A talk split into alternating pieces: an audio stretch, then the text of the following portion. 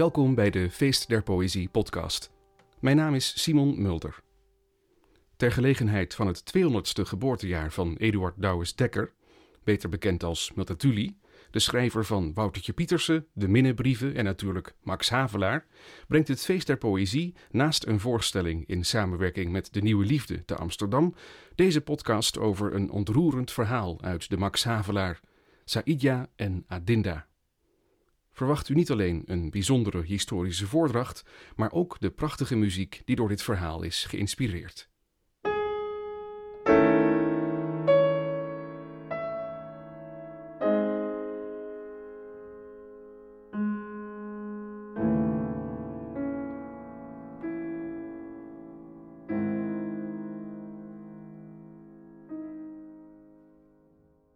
Saïdjah's vader had een buffel waarmee hij zijn veld bewerkte. Toen hem deze buffel was afgenomen door het districtshoofd van Parangkutjang, was hij zeer bedroefd en sprak geen woord vele dagen lang. Want de tijd van ploegen was nabij en het was te vrezen, als men de sawa niet tijdig bewerkte, dat ook de tijd van zaaien zou voorbijgaan en eindelijk dat er geen padi zou te snijden zijn om die te bergen in de loemboeng van het huis. Zo begint het zeventiende hoofdstuk van de Max Havelaar door Multatuli. Een verhaal in een verhaal. Het wordt verteld binnen het verhaal van de assistent-resident in Nederlands-Indië, Max Havelaar, die strijdt tegen het onrecht dat de Nederlandse koloniale regering en de inlandse vorsten de negentiende-eeuwse Javaan aandoen. Nadat de buffel door het districtshoofd is afgenomen, verkoopt de vader van de jongen Saïdjah een erfstuk, een kris, om een nieuwe buffel te kopen. Saïdjah bewerkt met deze buffel de sawa's, de rijstvelden. Die liggen naast die van de vader van Adinda, het meisje met wie Saïdjah zou gaan trouwen. Het inlandse districtshoofd neemt hem ook die buffel af. En met een derde buffel, die Saïdjah's leven redt door een tijger te doden, gebeurt hetzelfde. Zo raakt de familie steeds verder verarmd en niet meer in staat in haar onderhoud te voorzien. Saïdjah's vader vlucht om aan schuldeisers te ontkomen. Zijn moeder sterft van verdriet en Saïdjah ziet zich genoodzaakt zijn geboortestreek te verlaten om werk te vinden.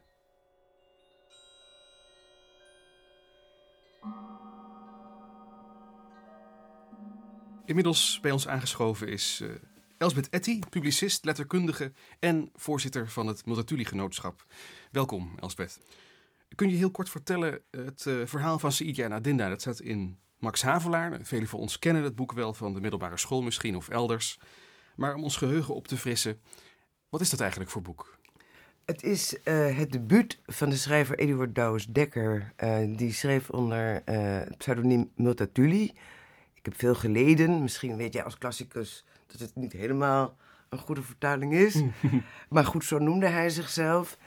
In achttien zestig heeft hij uh, Max Havelaar um, geschreven. En het gaat eigenlijk over de misstanden, de koloniale misstanden in het toenmalige uh, Nederlands-Indië. En het is een heel merkwaardig boek. Je, je, je, je zou het bijna een postmoderne roman kunnen noemen, omdat hij allerlei genres door elkaar gooit, uh, geen rekening houdt met, uh, uh, met, met, met chronologie, uh, alles. En het is tegelijkertijd een aanklacht. Mm-hmm. Het is een pamflet in romanvorm. Multatuli zelf wilde het geen roman noemen, ja. Maar het is wel uh, een roman. En het is volgens velen, en ook volgens mij, uh, is het, uh, ja, het, het, het, het, het grootste literaire uh, werk van het Nederlands taalgebied. Mm-hmm. En niet alleen van de negentiende eeuw, maar hij is eigenlijk, vind ik, nooit overtroffen. Kijk eens aan. Bouwde uitspraak. Maar inderdaad, ja. We hebben het er nu over natuurlijk nog vanwege dat tweehonderdste geboortejaar.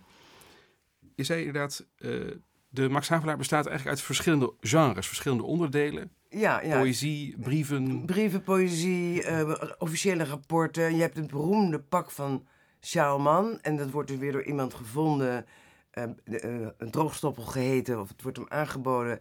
En dat is een makelaar in koffie. Dat is een ongelofelijke nationalist, een seksist, uh, gewoon een, een, nou, een koloniale profiteur, als het mm-hmm. ware. Een he, makelaar in koffie, koloniale waar. Ja, ja. En die eh, krijgt aangeboden het zogenaamde pak van Sjaalman. En dat zijn allemaal verhandelingen nou ja, over van alles, alles en nog wat. Het, het, het doet, ik weet niet of je Moby Dick uh, kent, mm-hmm. van Melville. Melville. Nou, dat is, gaat ook over, over, de, over, de, over de walvisvangsten. Weet je, en alle de, de gekste details, die komen daarin voor. En alles even geestig of gorddroog uh, ja. opgeschreven. En het boek bestaat voor een heel groot deel uit uitweidingen. Hij heeft ook een uitweiding over de uitweiding. Ja, ja. En nou ja, er komen dus allemaal verschillende personages uh, in voor. Uh, de belangrijkste uh, personage, het belangrijkste personage moet ik zeggen, is Max Havelaar, waar het boek ook naar genoemd is. Dat is een alter ego van uh, Douwes Dekker, van Multatuli. Mm-hmm. Uh, dan heb je een andere belangrijke figuur, dat is dus deze droogstoppel, Batavus Droogstoppel. Die staat natuurlijk, hè, Batavus, en dan droog, voor, het, voor het bekrompen uh, Nederland. Hè, ja, het bekrompen, ja. Ook enorm Calvinistisch natuurlijk, schijnheilig. Mm-hmm. Dus wel godsvrezend, maar ondertussen wel uh, hè, overal poen uitslepen en, ja. enzovoort. En, uh, en de derde figuur, um, belangrijke figuur, uh, is Multatuli.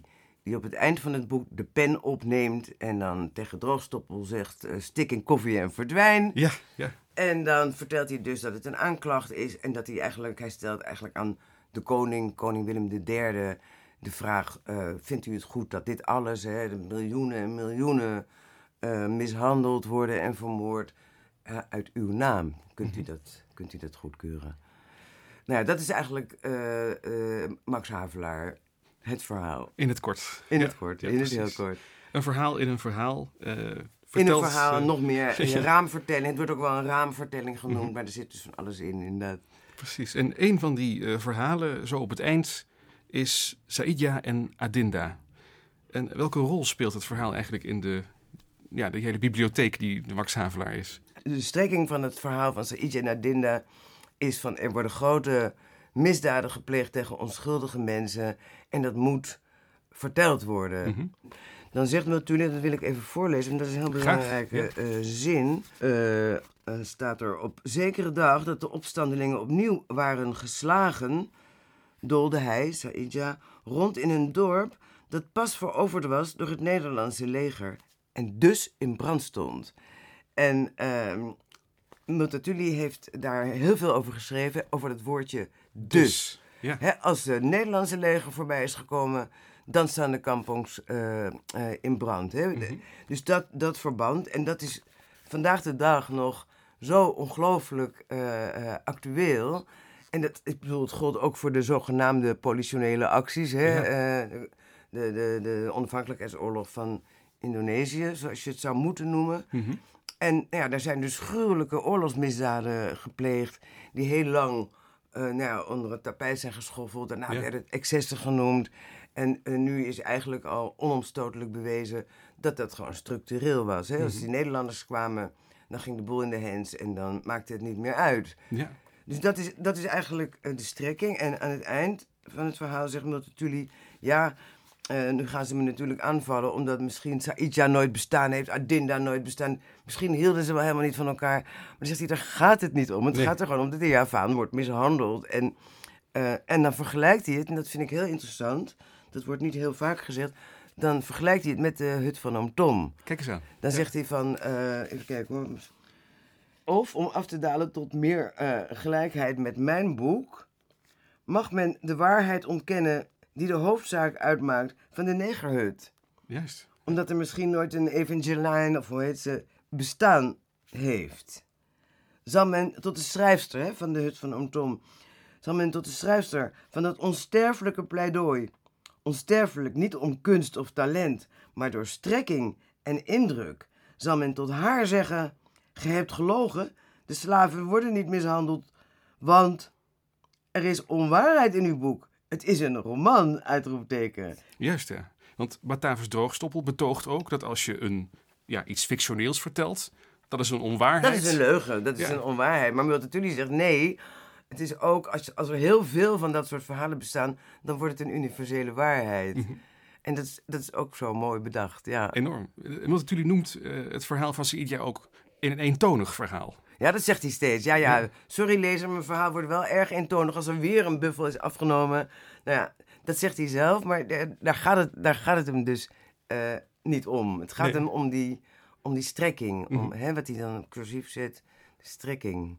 Omdat de eentonigheid, dat toont ook aan dat het structureel, dat misbruik structureel is. Ja, ja, ja, dat zegt hij ook, dat zegt hij ook letterlijk. En ja, het wordt altijd gelezen als een liefdesverhaal, sentimenteel. Maar het gaat echt over, over gruwelijke uh, oorlogsmisdaden. Dat is de strekking. Ja. En uh, gewoon voordat die oorlogsmisdaden plaatsvinden, uh, ja, hoe die bevolking dan wordt uitgebuit en, en, en al hun eigendommen, alles wat ze met moeite hebben verdiend.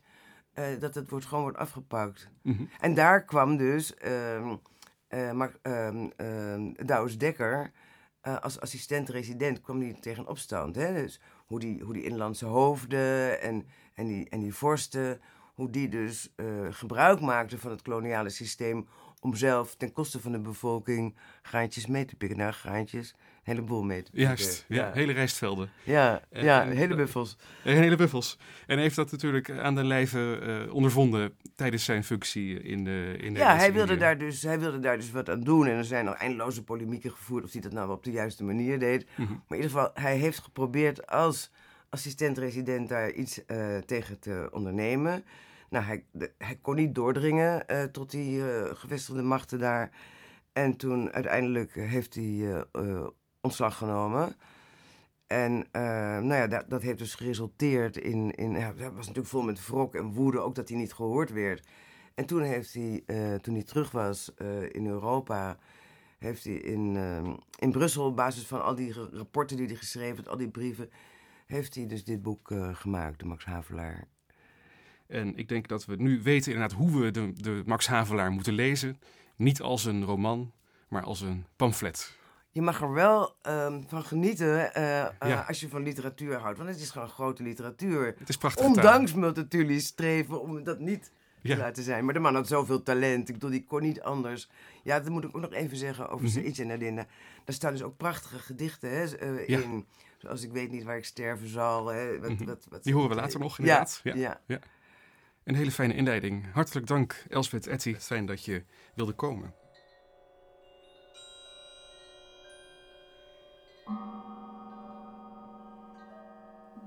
Dan nu een fragment uit het verhaal. Saïdjah heeft het plan opgevat om in Batavia werk te zoeken en te sparen. En vertelt zijn voornemen aan Adinda.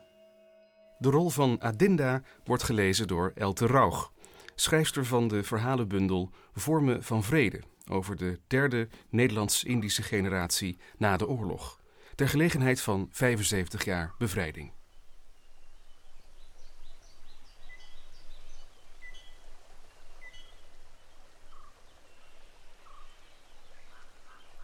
Denk eens, als ik weer kom, zullen we oud genoeg zijn om te trouwen. En we zullen twee buffels hebben. Heel goed, Saïdjah. Ik wil gaarne met je trouwen als je terugkomt. Ik zal spinnen en sarongs en slendangs weven en batiken en heel vlijtig zijn al die tijd. Oh, ik geloof je, Adinda.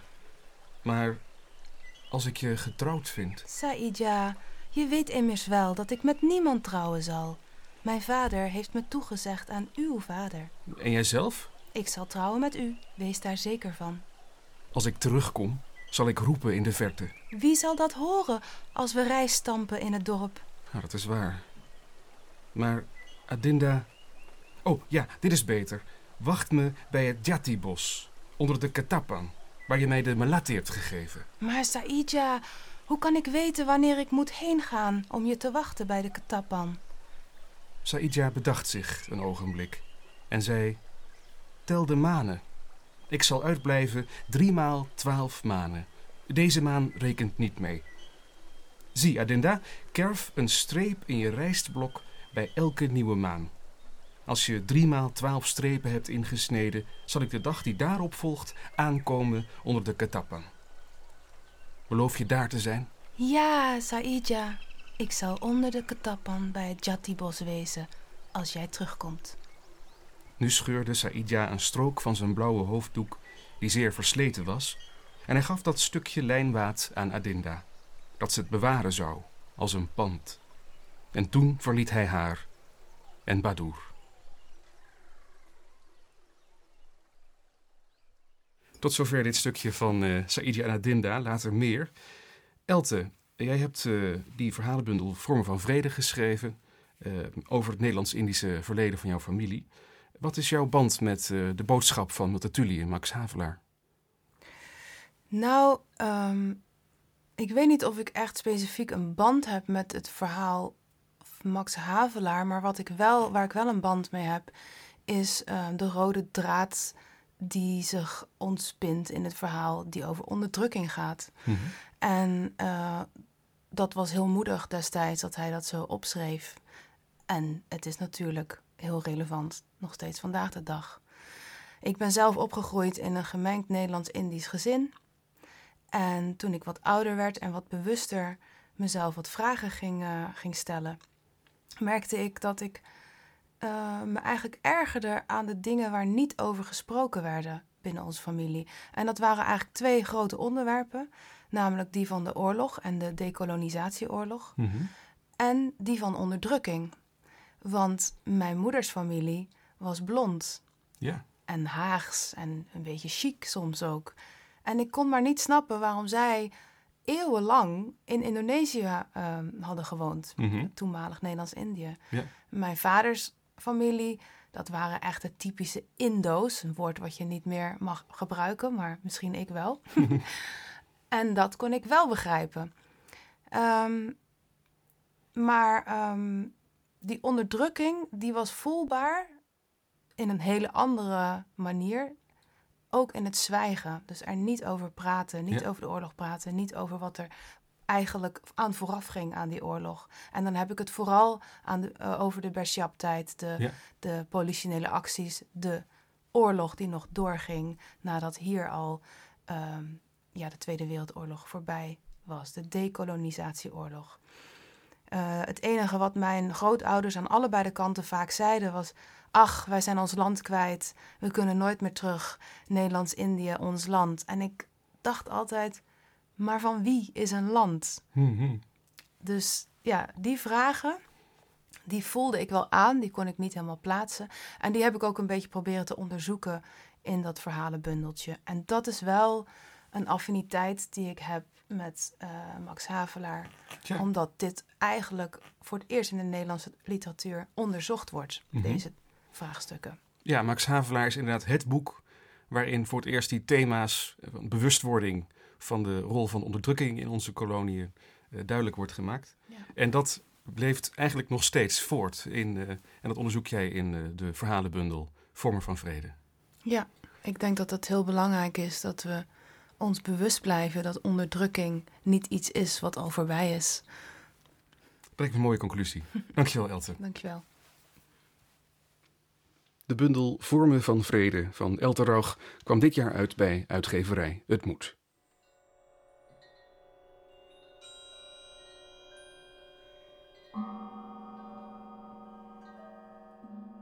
We gaan nu luisteren naar een fragment uit de collectie Theaterinstituut Nederland van de Universiteit van Amsterdam. Een heel bijzondere opname uit negentien acht. De voordrachtskunstenaar en toneelleider Willem Royaards had rond die tijd veel succes met zijn avondvullende Multatuli-programma. Hij bracht dit in Nederland, in Nederlands-Indië en ook in vertaling in Duitsland. In Hamburg werd zijn koets zelfs door studenten naar zijn hotel getrokken. Zo populair was het programma. Onderdeel daarvan was het lied van Saïdjah. Onderweg, tijdens zijn lange tocht naar Batavia, waar hij werk hoopt te vinden, beseft Saïdjah hoe lang die zesendertig maanden zullen zijn en hoezeer hij Adinda zal missen. De wijze waarop Royaards het voordraagt is zeer beïnvloed door de stijl van de Javaanse straatvertellers die hij had gehoord. Hevig, gestileerd en zangerig. U hoort Willem Royaards met het lied van Saïdjah uit negentien acht. Ik weet niet waar ik sterven zal. Ik heb de grote zee gezien aan de zuidkust. Toen ik daar was met mijn vader om zout te maken. Als ik sterf op de zee En men werpt mijn lichaam in het diepe water, dan zullen er haaien komen. Ze zullen rondzwamen om een lijk en vragen: wie van ons zal het lichaam verblinden dat daar daalt in het water? Ik zal het niet horen. Ik weet niet waar ik sterven zal. Ik heb velen gezien te Badoer die gestorven waren. Men kleedde hen in een wit kleed en begroef hen in de grond. Als ik sterf, de Badoer, en men begraaft mij buiten de desta, oostwaarts tegen de heuvel, waar het gras hoog is, dan zal Adinda daar voorbij gaan en de rand van haar sarong zal zachtkens voorthuiven langs het gras. Ik zal het horen.